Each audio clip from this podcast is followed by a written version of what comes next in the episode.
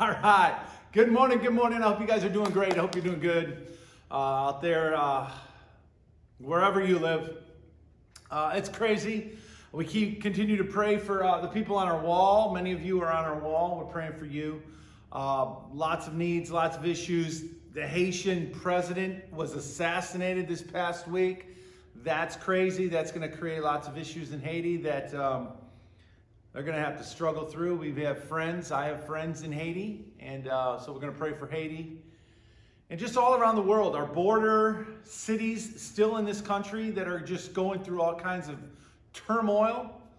Things that are happening in Afghanistan, things that are happening to our men in blue uh, and women, and people just being just shot, killed for no reason whatsoever. Uh, it's a lot of craziness going on in our world. Well, we're talking about get in the game, and this world needs you and me as believers. This world needs more believers to get in the game. And we talked about the big picture idea of the two teams, and now we're digging into some of the nuts and bolts of the game, the actual game, the playing of the game, the living as a disciple of Jesus, right?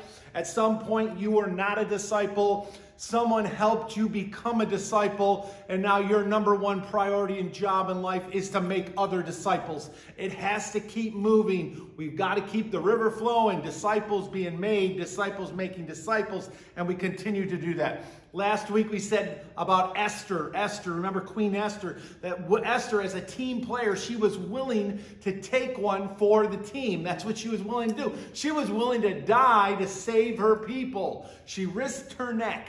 The week before that, we talked about how freedom, uh, freedom is a choice. We have a free uh, freedom to choose God, and that freedom to choose God came at a price, just like freedom in this country comes at a price. Our freedom to come into Jesus, come into Christ, to have a relationship with God, to have our sins forgiven all that comes at a price as well. And the price was the blood of Jesus Christ, his death and resurrection and burial, his giving of his life as sacrifice on a cross.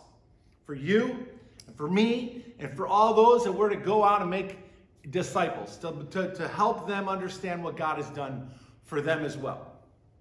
And that's what we should be giving our life to. Today, when we think about the nuts and the bolts of the team, we realize that every great team needs captains. Every great team needs captains, captains, leaders, people on the team that are going to lead the way, right? They're gonna they're gonna show by example how we are to live, how we are to play the game, how we're to go about our daily life, how we're to react to life, how we're to to just deal with things as they come at us. Captains. Think about a captain. Captains are strong people. Strong people. Well, this past week we saw Tampa Bay Lightning won their second Stanley Cup title back to back. They are reigning champs. Not many teams have gone back to back. In fact, in the last 25 years, I believe only uh, three or so teams have gone back to back. It's really a difficult thing to do. To do. This, it's the Stanley Cup that he's holding is the oldest trophy in, uh, in our country when it comes to sports. So this is the, the oldest trophy in this country. Uh, it goes back way beyond all other sports. Um, to win once is amazing, but to win back to back takes incredible teamwork, and it takes incredible leadership. But I want to point something out to you. You see this right here on uh, Stamkowski. This is uh, Steven Stamkowski. Let me make sure I got that right. Yeah, Steven Stamkos. Stamkos. Steven Stamkos. This is uh, Steven, and he is, right there, that little letter there says that he is the captain. And as a captain, he's the, the one that gets to talk to the officials. Nobody else is supposed to question a call on the officials except the captain. And he also gets the honor and privilege that when they win the Stanley Cup, he gets to be the first one to hoist it and, and skate around the arena and, and show the fans. And they're in Tampa Bay, so all the fans are like, woo, we won the Stanley Cup. Again. But this little C stands for captain, captain. And it's usually a veteran player, and it's somebody who demonstrates and exemplifies hard work and leadership. That's what it is. You know, there are six original, they call them the, the six original teams in hockey. Does anybody know who those six teams are? You could probably guess who, who most of those are. Let me give you a second. Take a guess. Yes, correct. Good job. The Boston Bruins, the Chicago Blackhawks, the Detroit Red Wings, the Montreal Canadiens, who Tampa Bay beat, the New York Rangers, and the Toronto Maple Leafs. So it looks like there's um, two Canadian teams, and the rest are from the United States. Every great team has great captains who work hard and hustle. They're, they're the kind of guys or, or, or women, whatever team it might be, that go the extra mile. They're, they're up all night. They're up early. They're, they're, they're in the gym before everyone else and they're still there when everyone else leaves. That's the kind of leadership that great teams need. They work hard. They want it more than anyone else. And they're, and they're willing to carry out the mission of the team and sacrifice themselves. I mean, look at this guy's face. He's got no teeth. I mean, half of his teeth are gone. That's because he's diving in there at the puck. He's taking elbows. He's taking sticks to the face. I mean, these guys are, are rugged dudes, and they earn the right to be called a captain or to be given that status as a captain. Leaders rise to the place of leadership, right, by their involvement, their work ethic, and their ability. But leaders in God's economy, leaders in God's economy are called, they are equipped, and they are sent by God, right? God is the one who calls leaders. It's an inner calling that a person understands that God is leading them into a leadership role. But we should desire, we should all desire to step it up for the Lord in his kingdom on this earth and be leaders on the planet for God. All of us. His mission, God's mission, should become our passion. And the scriptures give us a lot of good passages of scripture about leadership. There's all kinds. I'm just going to focus uh, on, one, on one passage in Ephesians chapter 4. We're going to look at that passage and draw some, some good things out about a good captain. What makes a good captain is what we're going to talk about. What makes a good captain? Okay, and we should all aspire to be captains, like good captains, no, no matter what circle we're in, you know, in our families, uh, in our workplaces, uh, if we're involved in the community, wherever we are, we should want to let God use us to be leaders, to help lead other people and influence them toward Him. That should be our desire.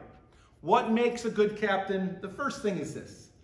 In chapter uh, 4 of Ephesians, verse 11, the scripture says, So Christ himself gave the apostles, the prophets, evangelists, and pastors and teachers. And so the number one truth about, about what, what makes a good captain is this they are appointed by Christ. Christ appoints leaders.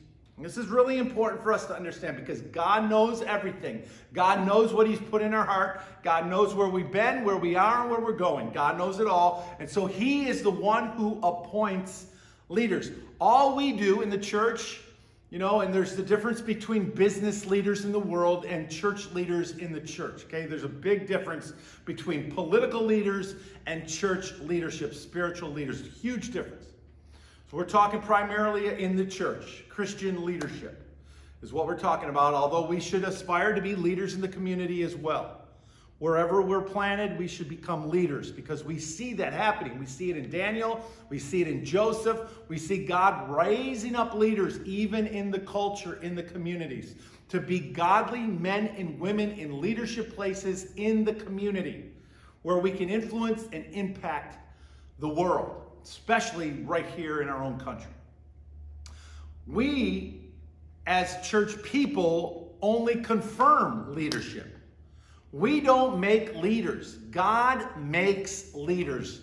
Please note that. God makes leaders. All we do is confirm that God is working in their life to, to bring about leaders. So let me give you a good example. Football. Everybody watches football or knows about football. What stops a football play? When a play is in progress, somebody tell me what stops the play.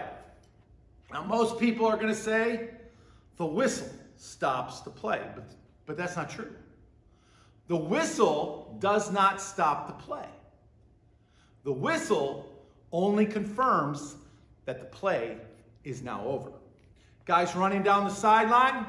He sees five defenders coming at him. What's he do? He steps out of bounds. Now, the minute his foot touches outside the white line, the play is over. Then the official blows his whistle, indicating that now the play is over. All other activity should cease. No more hitting after the whistle. But the play ended when the man stepped on the, the out of bounds line.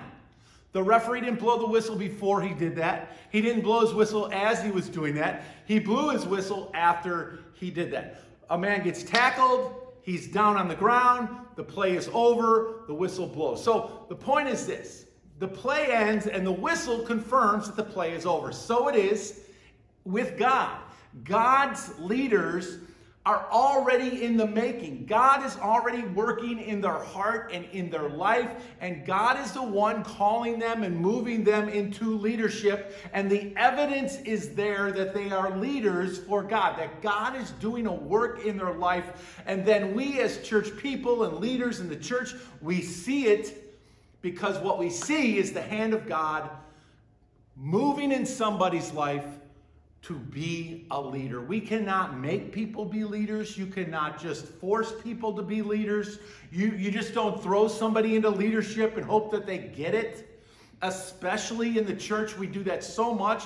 We think we just got to have so many elders and we got to have so many deacons and we just give people titles. And God didn't call them to that position at all. And they get frustrated and people are frustrated. That's not a good way to go. God appoints leaders. We give them the position because what we see is their qualities of their life are godly. God is moving in them. There's evidence of his hand and his work in them. And while Timothy and Titus both have a list of qualities of a good leader, you know, his behavior, how he should act, how he should live, what he should do. Leaders are to live a certain way. They're to, they're to live exemplified lives that others can look at them and say, man, that is a godly leader. That's what captains do. They lead the way by their example and their lifestyle. Church leaders must live godly lives. But it's the Lord who puts in place authorities. It's God who puts in place the leaders, the prophets. You think about the prophets, the Lord called them. Abraham, Moses, God called them to leadership. God appointed them to leadership. The word teaches us that we are to go make disciples. And as we make disciples, God will raise up leaders of the disciples. God never said, go make leaders. But he did say, go make disciples. So we make the disciples, we go out with the help of the Holy Spirit and his work in our life, and we make disciples because that's what God has called us to go and do. And of those disciples, the Lord will raise up leaders. Verse 12. Verse 12 says, to equip his people for works of service so that the body of Christ may be built up. What makes a good captain? What makes a good captain? Well, they prepare others to serve the Lord. That's what they do. They, they prepare people to serve God. He says to equip. We equip. Leaders equip. Captains equip. What does that mean? It means to bring to condition. If it's a sports team, we help equip them to become better hockey players or better football players or, or more athletic or more agile or more flexible or, or more, uh, you know, just skilled. We work on skills. Whatever it is we, we work on, captains help others become more skilled in their abilities to sharpen their tools and to be better players. on the inside and on the outside. In the church, we are to equip. That means to perfect, it means to furnish, it means to complete, it means to assist, it means to mentor, and it means to help others become what God has called them to be. To help them in their giftedness, to, to urge them on to discover their gift and help them be about their giftedness. But none of this happens if, if people in the church, if disciples, don't want it. We have got to desire, like with passion, to, to, to follow the Lord and to be what God has called us to be. Every one of us. Leaders cannot work with people who don't want to work, who don't want to serve, who don't want to be involved. You cannot do anything with that. But when you have a group of people who are hungry to serve, hungry to be involved, hungry to see the kingdom and the church grow, then leaders can do a lot with a team of people who all are moving toward the same goal. Just like the Tampa Bay Lightning.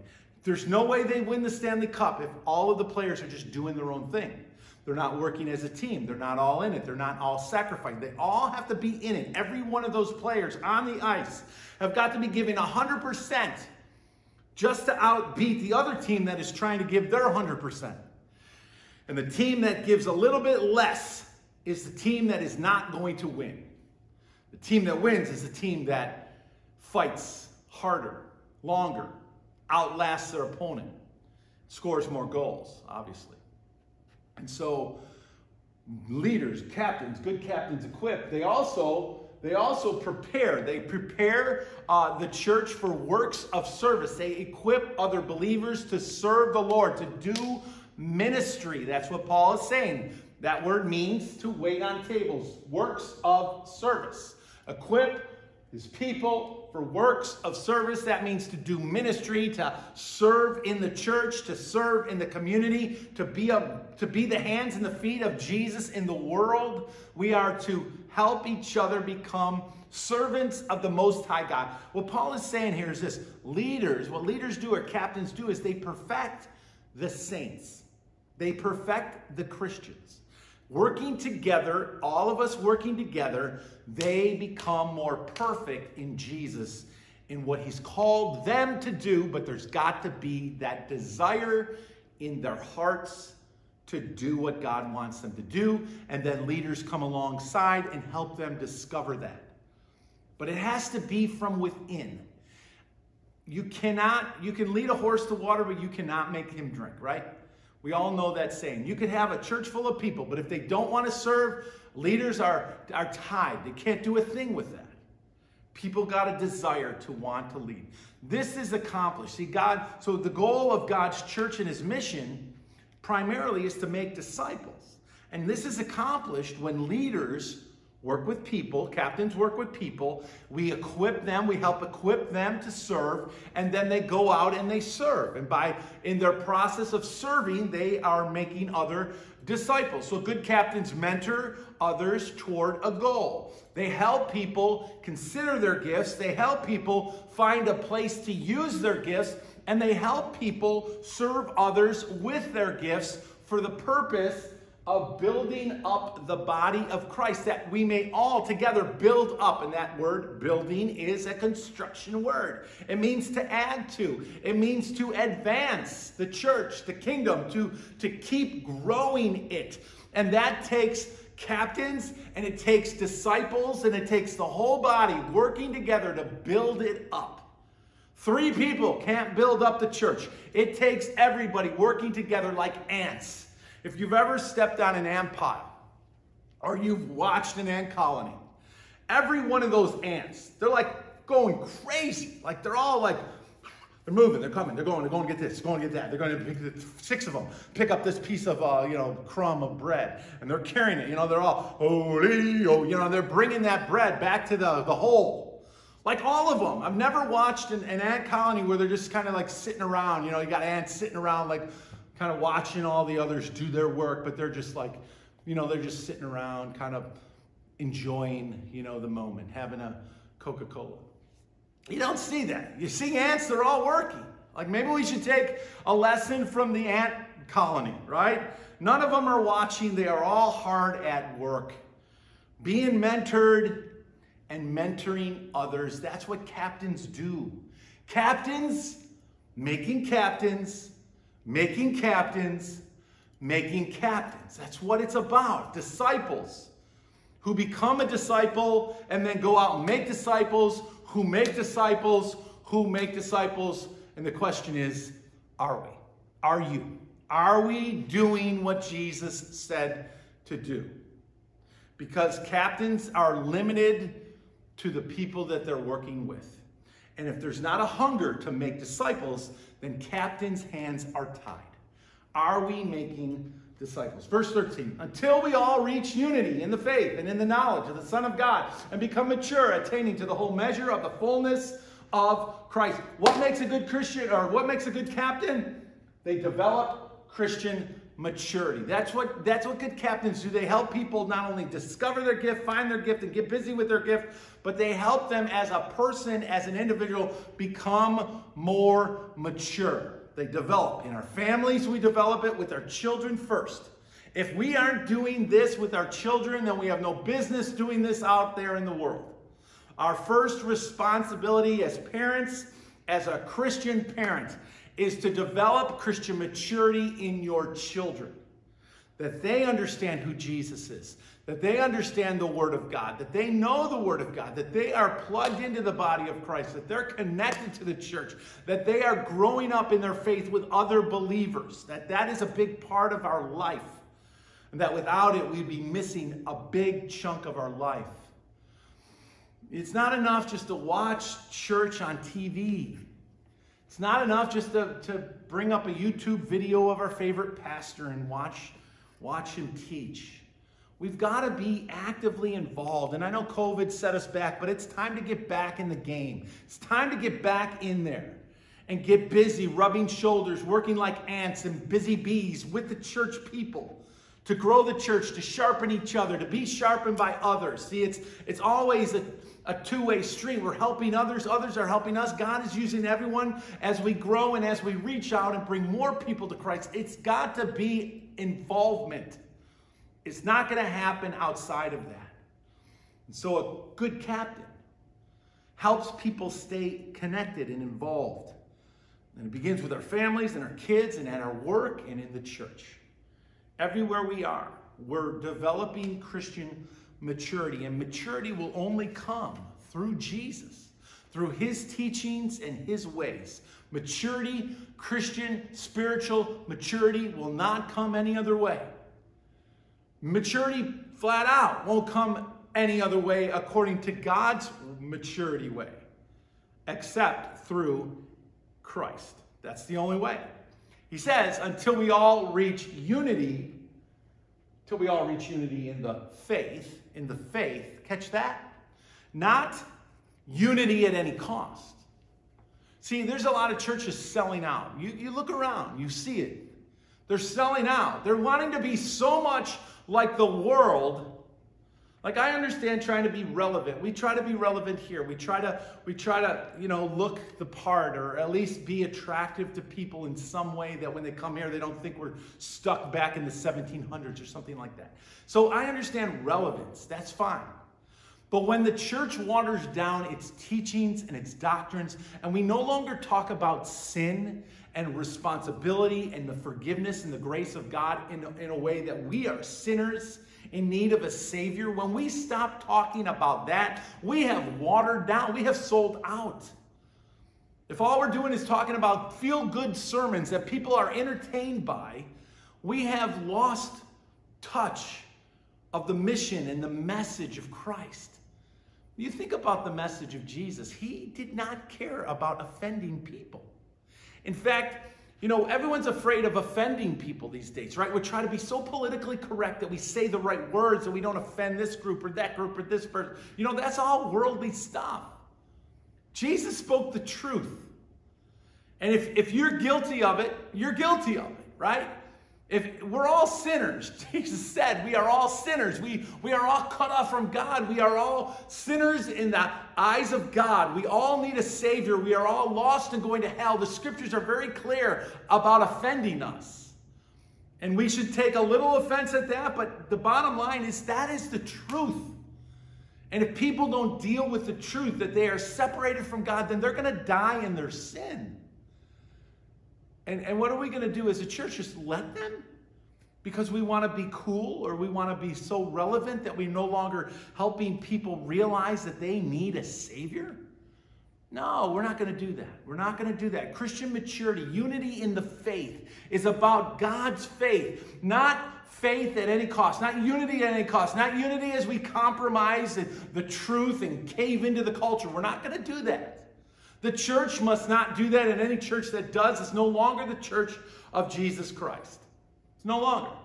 You become a club. You became a, a, a, a, golf club where people can join membership and uh, have a good time drinking coffee at the coffee bar and uh, just talking about how wonderful everything is because we don't ever have to deal with the real issue, which is our sin and our separation from God. We have got to deal with that. Lost people have got to deal with that. We all do. Unity in the things of truth Unity comes, unity in the faith comes in the Word of God. It comes in the behaviors of Jesus. It comes in God's will. That's where unity must happen. God's way. It's in His teachings, it's in, in His faith. We are not going to abandon that and go find unity some other way. We are going to be united in the things of God. And if people don't want to buy into the things of God, that's their choice, but there's not going to be unity there. There cannot be unity in that way. Light and darkness will never be united. Oil and water cannot mix. Sin and righteousness will never live together. Sin has to be dealt with. Unity requires agreement. When people agree on God's ways are the ways to live, then there can be unity. If they don't buy into God's truths and God's ways, there will never be unity. Stop praying that there'll be unity when there's not going to be. It's just not going to happen. Some people just love evil. Some people just love their own way. They want to be their own God. They aren't going to submit to the God of all creation. So don't waste your time. Like Jesus said, you go to a town, you, you, you, you greet them in the name of the Lord. If they don't want anything to do with you, what do you do? You wipe the dust off your feet and you move on. Why? Because there's too many other people out there that want to hear the gospel. There's too many other people out there that need to hear the gospel. And those who refuse, or those who rebel, or those who, who don't care about the ways of God, you just let them be. You let them be. This is tough love, but this is the choice every person has got to make.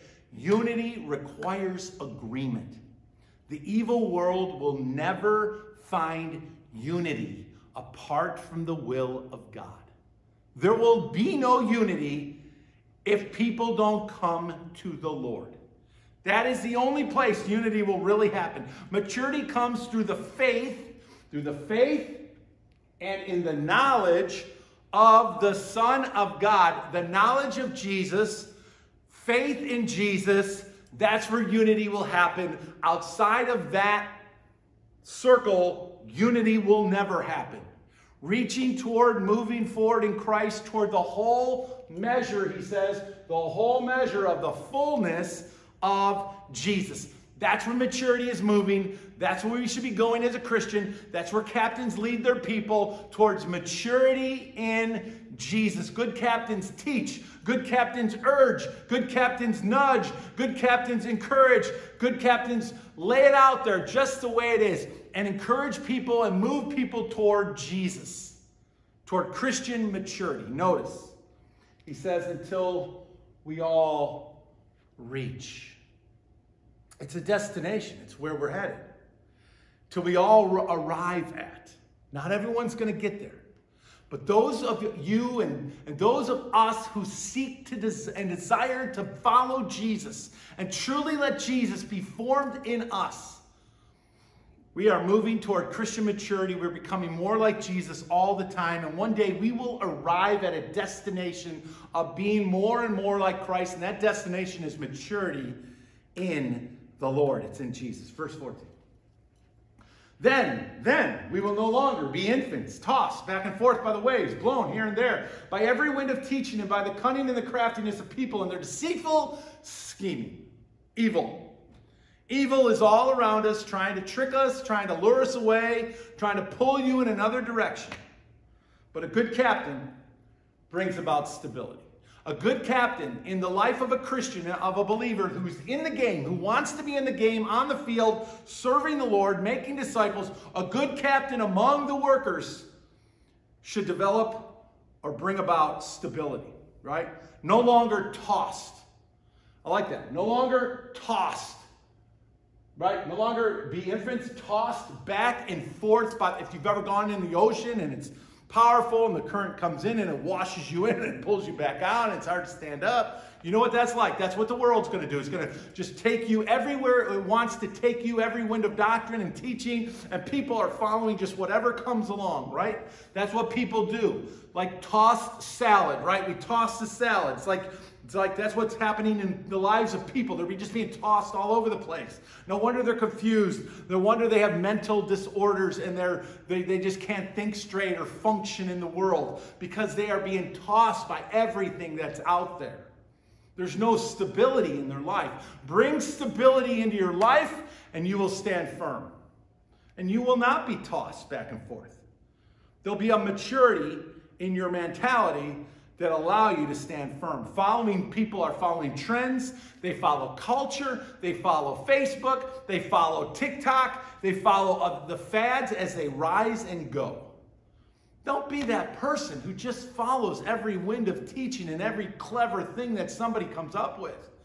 Don't do it. Don't do it.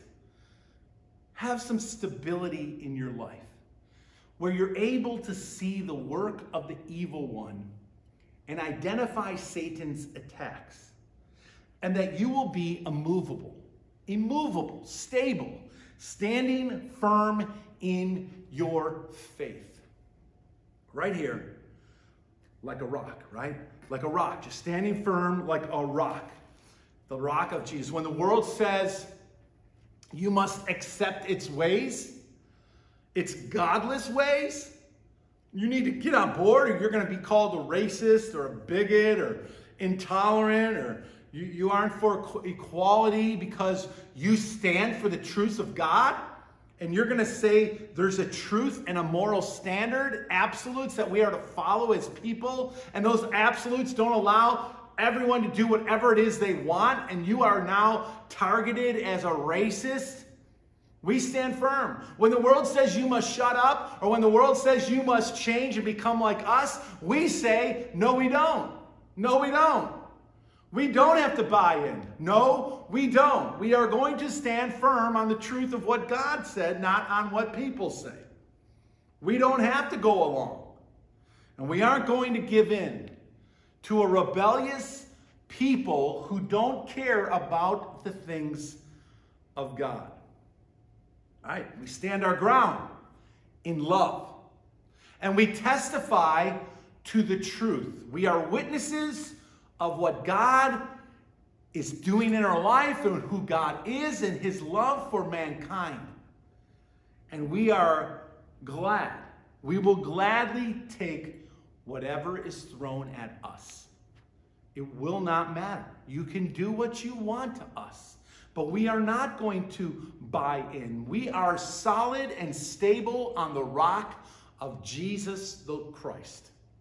But we are in a quandary. There's no doubt about it. We're in a state of perplexity. There is this dilemma that we're living in because we are believers living in the world, but not living of the world. And so we're called to love people, and that puts us in a really weird position. It does. We understand that, right? Here's the deal.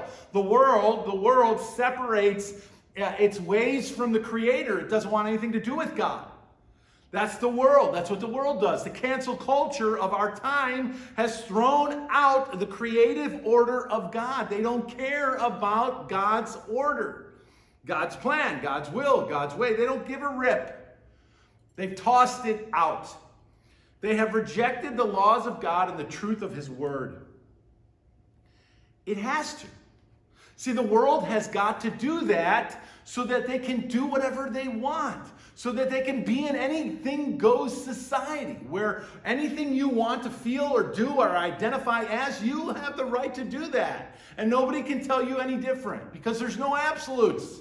Anything goes. It's a society where there are no laws, no rules, and no God. Paul says, and they're deceitful scheming. Right? The cunningness and the craftiness of people in their deceitful scheming. That's their fraudulent ways, their lies. They're blinded, they're deceived, they're deceitful, they don't know where they're going, and they're taking everyone with them. Turning away. They have turned away from the ways of the Lord. But we know different. See, we know different because we have come to know the Lord. Somebody shared Jesus with us. Somebody helped us open up the Word of God and discover the truth. And now we know different. We have come to know the truth. We are called to love people. We are called to love other human beings, even with their rebellious behaviors, their lifestyles of sin. We are called to love them. We are. This is our quandary. We're in this world. We live by a different standard than the world, but we are called to love the people in the world, and we can love them, but we do not have to agree with their lifestyle. We don't have to buy in. We, as believers and those who know the truth, we can never say it's okay what God has said, it's not okay. That's not our right. We don't get to do that as a church or as a believer in Christ. If we are going to follow Christ, then what he says goes yes and no, right and wrong, do's and don'ts. What he says is what we do. We don't get to switch that like the world has. We don't get to just pick and choose what do's and don'ts we're going to do. That's not how it works. We can love them, we don't agree with their lifestyle.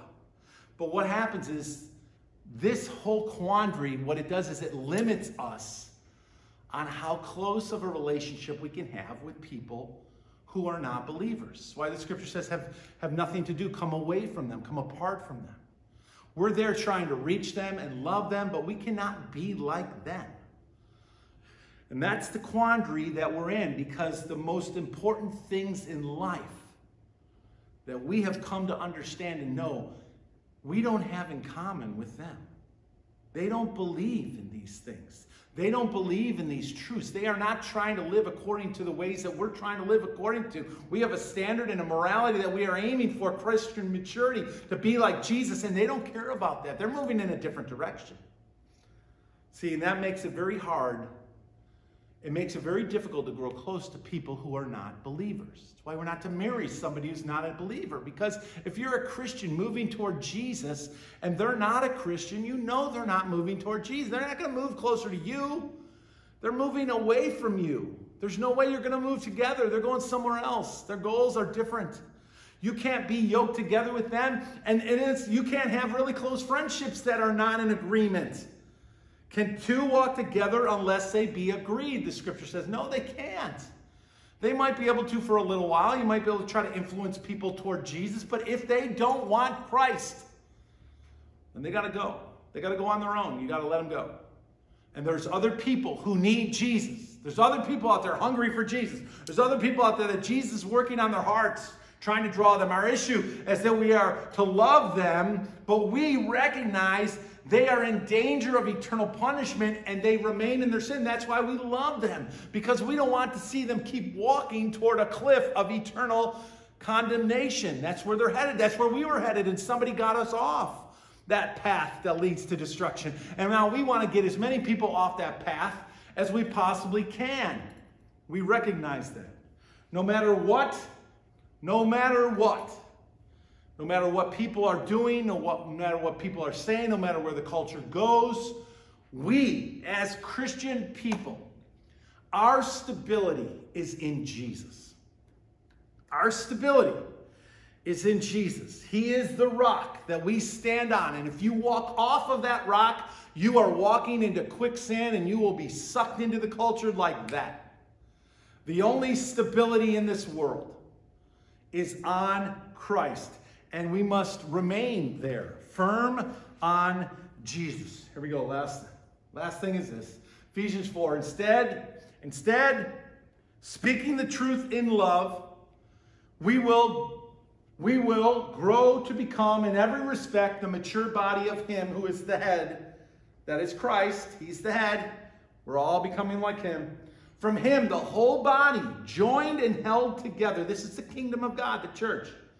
We're all connected to Jesus, right? We're all breathing from Jesus. Our, our source of power and our source of blood and our source of energy is coming from Jesus. We are the body of Christ connected to the head of God, Jesus. From him, the whole body is joined and held together by every supporting ligament. We're all working in this together. It grows and it builds itself up in love as each part does its work. Listen, that last thought right there is huge. As each part does its work. There, there are, I've been in a number of churches, and there are always a number of people who are doing nothing. They're doing nothing for the kingdom of God. Putting a little money in the offering plate is not doing your part. That's, that's a responsibility of every believer to help the kingdom grow, to help the church carry on the ministry in this community or in the community that you live. That's what you're supposed to be doing. That's very basic. Showing up for worship and enjoying worship and being a part of that, that's, that's basic. Go being in a Bible study, that's just basic spiritual growth for yourself. That's not giving to the kingdom of God the work of the kingdom at all, at all yet. He says as each part does its work. Whatever your work is, whatever God has called you, He's put you in the game. He's got you on the field. Whatever work that is that you're supposed to be doing, you need to be busy doing it. Whatever it is, you need to find it out because there's a lot of people who are doing nothing and they need to start thinking about what it is they're supposed to do and get busy doing the work that Jesus has called you to do. You do not want to stand before God one day and, and wonder if you did what God wanted you to do. You want to stand before God with confidence, knowing that you followed Him and you served Him and you did exactly what He called you to do. Jesus said, I must be about my Father's work. That's what Jesus was about. That's what you and I should be saying. I am about my Father's work.